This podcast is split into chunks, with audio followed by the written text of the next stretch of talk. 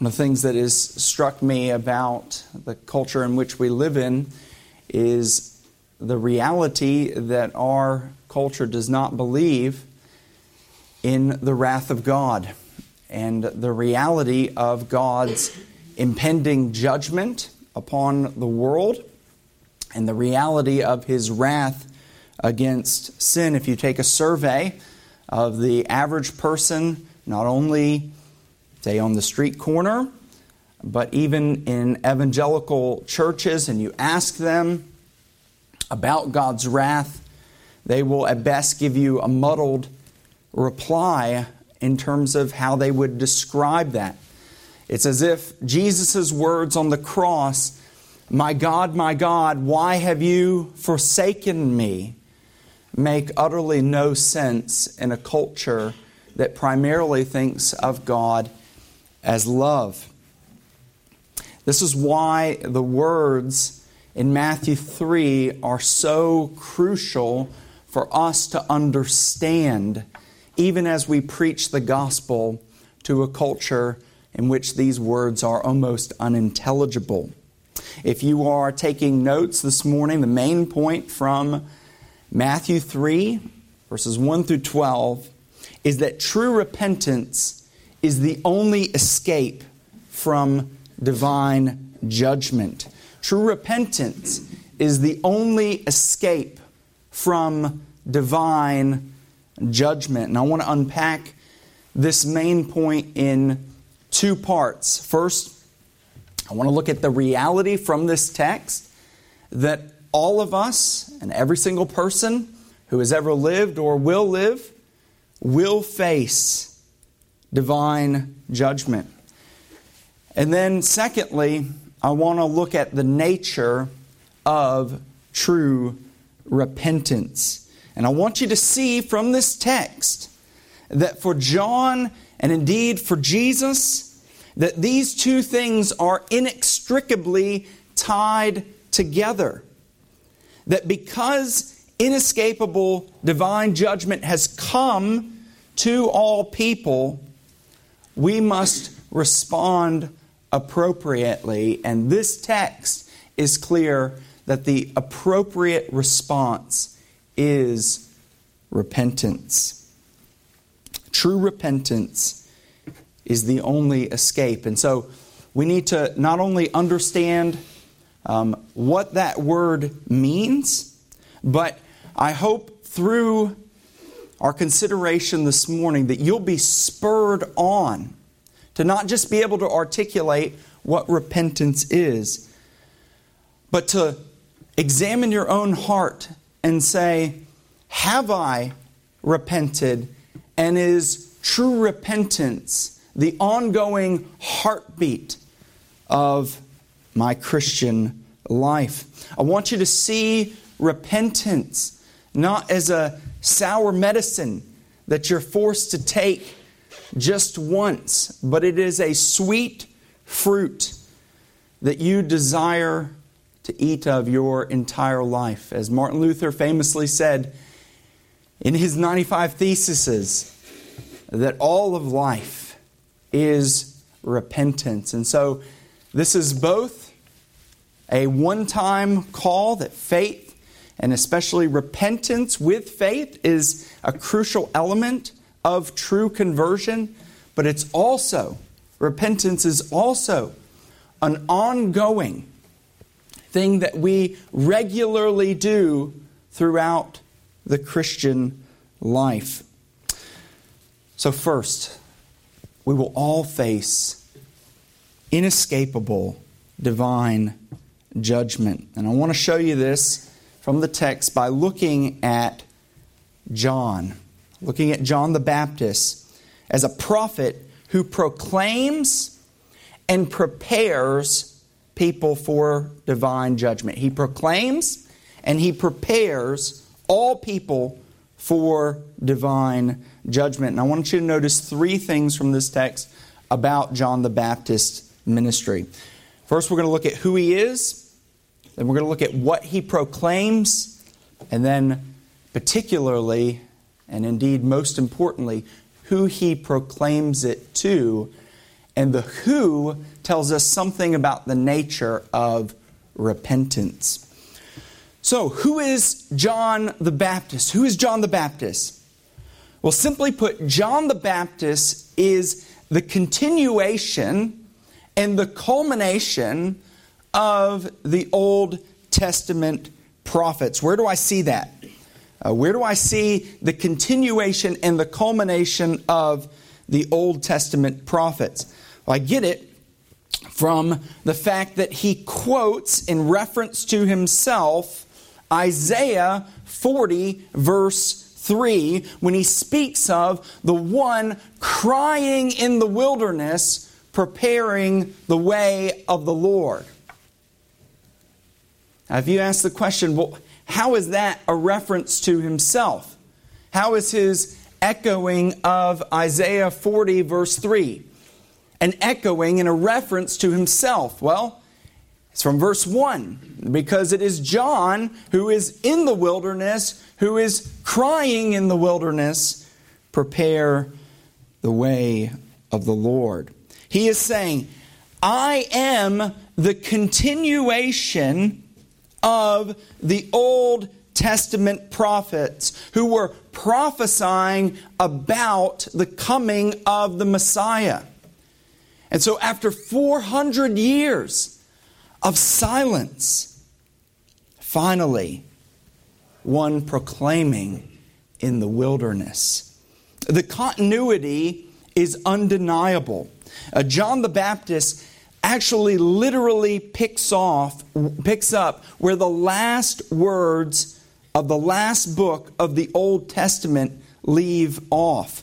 Um, turn with me, for example, to Malachi chapter 4.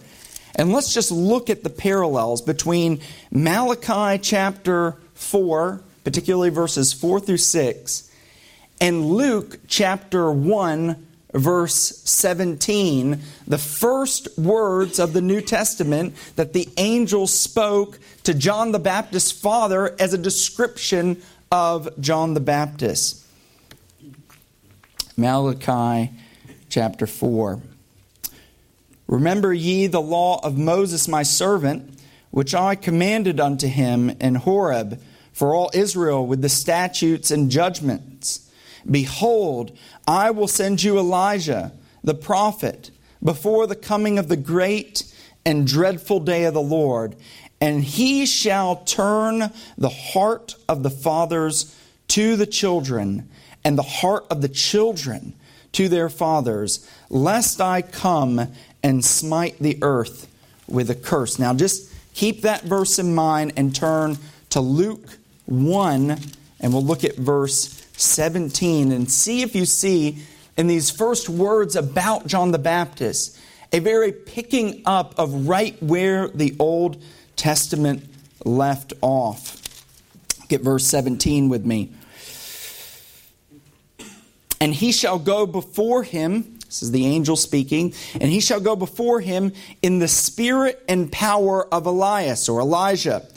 And then here's an, a, an, almost an exact quote from Malachi 4 to turn the hearts of the fathers to the children and the disobedient to wisdom, to the wisdom of the just, to make ready a people prepared for the Lord. No more silence. God is preparing the people for the coming of the Messiah. So that's the first thing I want you to notice John the Baptist is a prophet. Notice, secondly, what he proclaims. And I want you to notice that there are three parallel things that he proclaims. First, he proclaims the coming of the Lord. But along with that, he also proclaims two other things the coming of the kingdom and the coming with that of divine judgment. So, with the Lord coming comes the kingdom, and with that, also divine judgment. Where do I get these three parallels from? Well, if you look at verses 2, 3, and 11 and 12, those three things are the things that emerge. Um, verse 2, verses 1 and 2 says, In those days came John the Baptist, preaching in the wilderness in Judea and saying, Repent ye, for the kingdom of heaven is at hand. So there it is. What has come? The kingdom has come. Then notice, secondly, in verse 3, the coming of the Messiah. It says, For this is he that was spoken of by the prophet Elijah, saying, The voice of one crying in the wilderness, Prepare ye the way of the Lord. The Lord is coming. Make his paths straight. So the coming of the Messiah ushers in the coming of the kingdom. And then notice finally verses 11 and 12, where he says, I indeed baptize you with water unto repentance, but he that cometh after me is mightier than I, whose shoes I am not worthy to bear. He shall baptize you with the Holy Ghost and with fire whose fan is in his hand. He will thoroughly purge his floor and will gather his wheat into the garner, but he will burn up the chaff with unquenchable fire. So when, when the, the Lord comes and the kingdom comes, John the Baptist is clear judgment also comes. And he says God's judgment is going to be like a farmer gathering grain, and that there's going to be grain mixed with chaff, and there's going to be a fan, or as other versions translate it, there's going to be a winnowing fork, and there's going to be a sifting. Um, you know the image. Um, the farmer will take the winnowing fork, he'll throw it up into the air, and the grain that has wheat or has, has weight will fall to the ground. But as Psalm 1 says, the wicked, those who are not going to be gathered in, are like the chaff that the wind blows away. There's going to be a separating of the grain and the chaff. And it's clear the farmer is God who comes in judgment. The winnowing fork and fire are the tools of judgment, and the wheat and the grain are the two different groups of people in all of humanity. The grain, of course, is those who are rescued from judgment. Those who, as the text is going to go on to say, and we'll look at this in more detail, repent, bear fruit, and ultimately follow Jesus Christ, whereas the chaff are thrown into the unquenchable fire.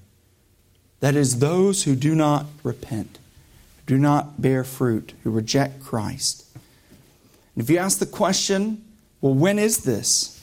Well, the text is clear. This is both later, it's a future event, but it's not just later, it's now.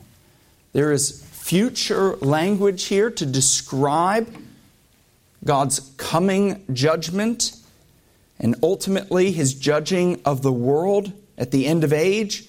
And yet, John is clear that this is imminent, this is close. He actually says, The time is at hand. There's an urgency. There's an urgency for John to repent and believe. And of course, John the Baptist's warning, his message, his proclamation, it is our proclamation as well to a world, as we began by saying, that knows nothing of the reality of divine judgment. Brothers and sisters, we are called to urgently warn that the Lord has come and he does come with judgment. And that this proclamation is not merely an attestation to something that is possible or a form of acting, but rather is an attestation to reality. I've heard one person describe it like this Imagine two different scenes. Imagine first a scene in which uh, you walk up and there is a there is a building and it's on fire. and there is a woman and she's holding a baby. And she's saying, My baby, my baby, my baby. And there's, there's flames everywhere. And you see the fire trucks roll in and you see the hose come out. And there's a sense of urgency. And then all of a sudden you step back and you notice, oh, the cameras are rolling. The cameras are rolling. There's an acting that's taking place. But then imagine stepping into the very same scene as you're walking down the sidewalk and you see a woman and you see the flames and you see my baby, my baby, my baby, and the fire trucks come in and the water comes out and you look around, but there's no cameras. There's no cameras. There's no acting. It's consistent with reality. The, the firemen are acting in a way that's consistent with reality. The woman is acting in a way that's consistent with reality. And it's not acting, it's reality. Friends, that's the, the urgency by which we are called to preach the gospel and attest to the Word of God. That the Bible is filled with glories and horrors and not much else. And that we are called to speak these things as if they are true because they really are. There really are two groups of people. There really is a coming judgment. And the command is to repent and to follow Christ, to be rescued from that judgment. Let us heed these words as we think about our neighbors, as we think about the proclamation of the gospel in our churches, as we look around at a world that has rejected God. So, thus far, we've looked at who John the Baptist is, we've looked at what he proclaims. I want now to look at who he proclaims it to. And we're going to look specifically at the who because the who tells us something about the nature of true repentance. All people, but especially and unexpectedly from this text, the Jews and the outward religious leaders will experience divine judgment. That's the, that's the surprise of this text. Simply put, Jesus' coming did not fulfill expectations. When the Jews in the Old Testament, or when the Jews at the time of Jesus were expecting the coming of the kingdom and the coming of the Messiah, they were anticipating the judgment and destruction of their enemies that the Messiah would come and he would come as a divine warrior and he would pour out his wrath and judgment on these leaders, particularly the Romans and the other foreign leaders who were oppressing them. And instead of that, John says that judgment is going to come, but this judgment is not going to exclude the Jews, but it actually is going to include the Jews and even especially the religious leaders. Notice the language of the judgment on the Jews in verses 9 and 10. It's undeniable. He says, and think not to say within yourselves, he's speaking to the Pharisees and Sadducees, we have Abraham as our father. For I say unto you that God is able of these stones to raise up children unto who? Unto Abraham. And now also the axe is laid unto the root of the trees. Therefore, every tree which bringeth not forth good fruit is hewn down and cast into the fire.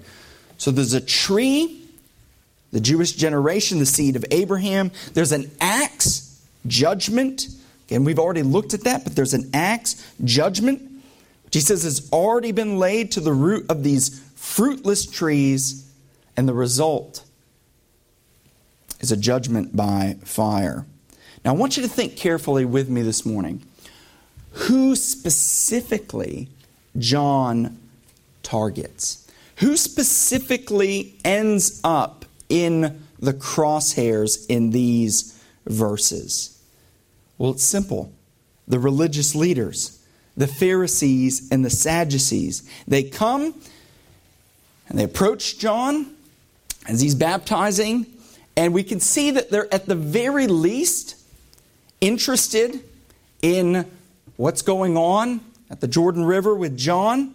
And rather than welcoming them, encouraging them, embracing them, rather than responding in that way, it's wonderful that you've come. Um, you must be interested and seeker sensitive.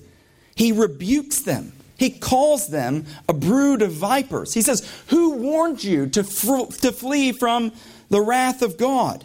Now, it should be, as you think about the Pharisees and the Sadducees, it's utterly surprising, actually, that they have come together to see John. You know, the Pharisees and the Sadducees have virtually nothing in common. Uh, the Pharisees, very non professional, uh, they rejected a luxurious lifestyle. Uh, they were very much zealous for the oral traditions and specific interpretations of the law, and they were popular among the people.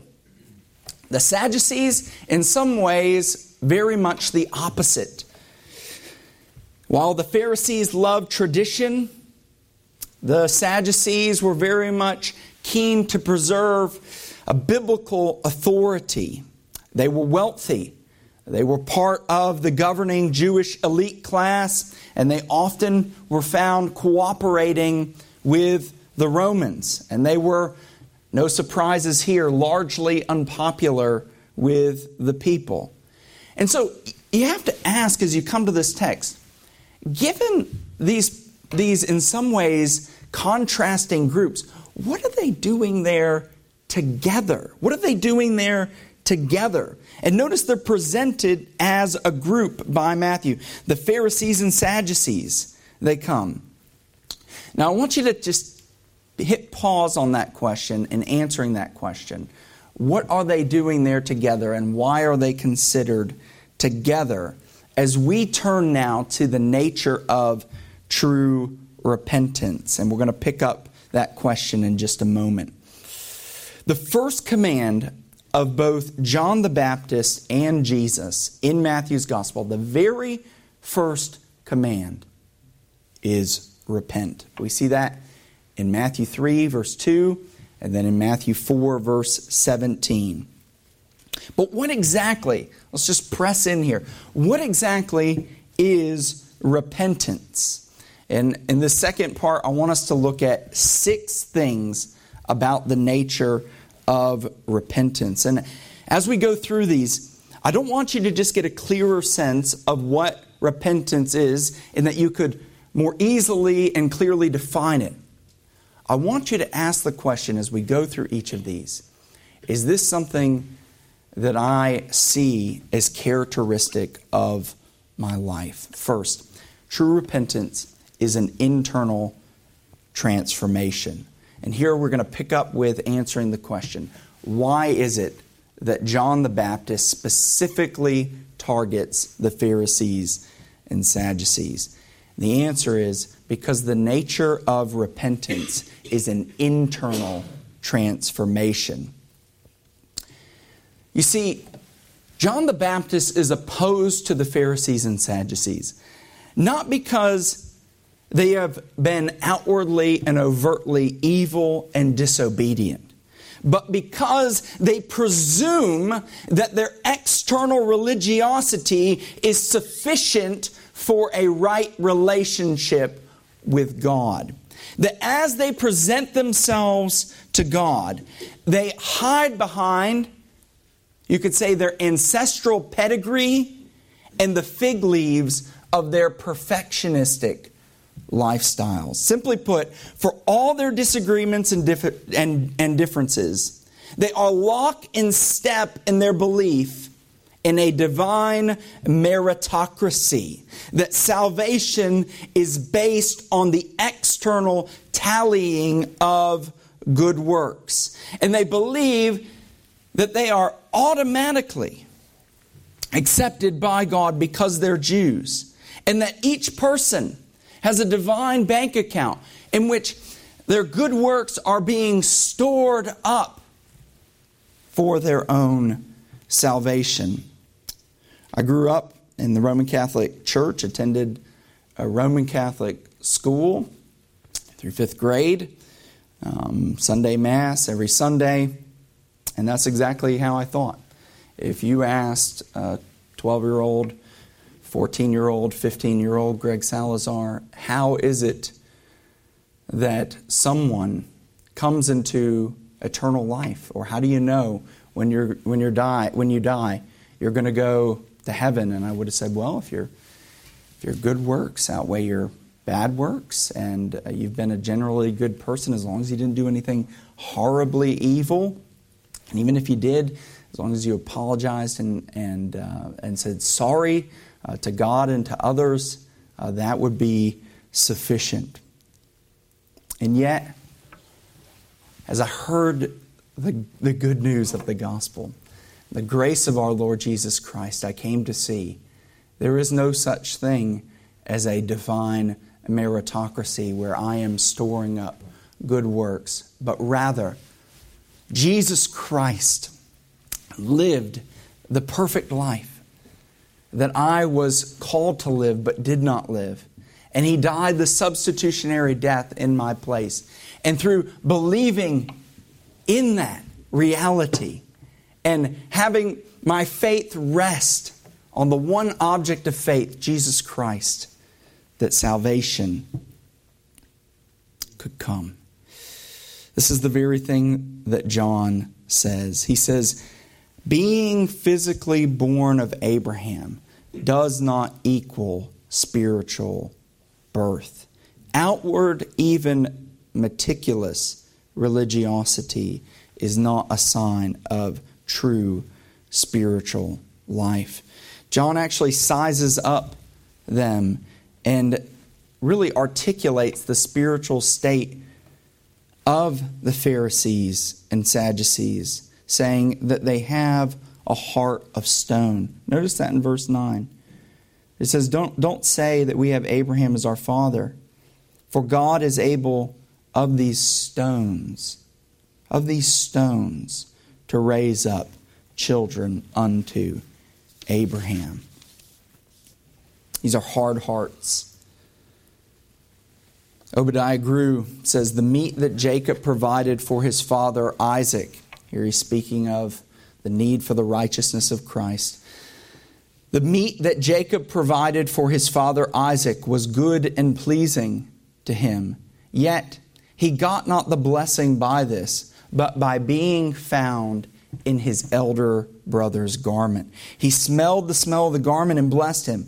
So, though the precious graces and holy duties and holy lives of believers and holy men are well pleasing to God, yet it is not for these that God doth bless them with forgiveness of sins, but because they are in their elder brother's garment, in the righteousness of Christ put upon them. And that's the reality from beginning to end of the Christian life. Secondly, true repentance is a definitive turning away from sin and turning to Christ. In Scripture, repentance means to undergo a change of mind. But this isn't merely a matter of changing of minor opinion, but it is a radical turning away from sin and turning unto Christ. So, first is a turning away from sin. Uh, one of my favorite uh, quotes um, by William Gurnall uh, a, a Puritan divine in the 17th century, is his quote in describing what true repentance looks like. And he, and he reckons it to being like turning or like leaving a house. And uh, not just leaving like you're going to work for a day, but actually leaving the house for good. He says, to forsake sin is to leave it, that is, the house without any thought reserved of returning to it again. Every time a man takes a journey from home about his business, we do not say he has forsaken his house because he meant when he went out to come back again. No, but when we see a man leave his house, carry all his stuff away with him, lock up his doors, and take up his abode in another, never to dwell there any more, here is a man who hath indeed forsaken his house. friends, many of us cling to the sin that is killing us. God has called us to leave that house and to burn all the bridges on the way back. But it's not just a turning from sin, repentance is a turning to Christ. In the Old Testament, repent was a call of Israel to return to faithfulness in the covenant. That repentance is ultimately for the purpose of restoration. And we see even John the Baptist use of this word repent in Luke 1, verse 16, when he's described as one who will turn many of the children of Israel to the Lord their God. So it's not just turning away, it's turning to. Third, true repentance continu- continually produces the fruit of true godly remorse. Notice John's words in verse 8. John's words in verse 8 Bring forth, therefore, fruits, meet for repentance, or literally bear fruit in keeping with repentance. If you ask the question, how is it in Matthew uh, 5, verse 20, Jesus is going to say, Your righteousness must exceed that of the Pharisees. How is that possible?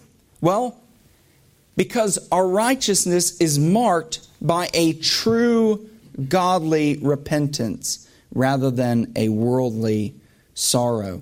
When John tells the Pharisees to repent, he is commanding them to have a true repentance for having offended God and that real godly remorse is the fruit of this repentance. There's a difference, isn't there, in Scripture between worldly sorrow and godly repentance. We know that worldly sorrow may contain self punishment, sadness, even depression, but its main source is the fear of punishment and loss of blessing. You can see this as we look at um, 2 Corinthians chapter 7, verses 8 through 11. Listen to how Heath Lambert defines this. He really he probes down into the nature of the difference between uh, godly repentance and worldly sorrow. He says, All sorrow is not created equal. People experiencing worldly sorrow are distressed because they are losing or fear losing the things the world has to offer. offer.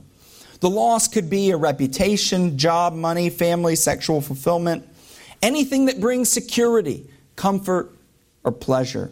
All the tears and all the pain are actually about the loss of your stuff. We see examples of this throughout the Bible. We see it in the example of Esau, who was sorry not because he had sinned, but because he had lost his birthright. We see it, for example, with Judas as well. Judas, all of that remorse was not a godly repentance, was a worldly sorrow. Godly repentance has a deep remorse for having offended God. Against you and you only have I sinned. Lambert says, Godly sorrow is pained over the break in the relationship with God and that God has been grieved and offended. It doesn't fear that people will find out about your sin, rather, that God, the only person who ultimately matters, always knew. And of course, this is um, in conversion a necessary part of conversion, but yet repentance is something that is continual. True repentance, fourth, is initiated by God's gracious call to his enemies. Friends, John the Baptist's command to repent is not a bitter command, but it is a loving command. That even though the Pharisees and Sadducees, like all humanity, are enemies, he graciously beckons them to repent. Though they are infected with the poison, he offers them the remedy.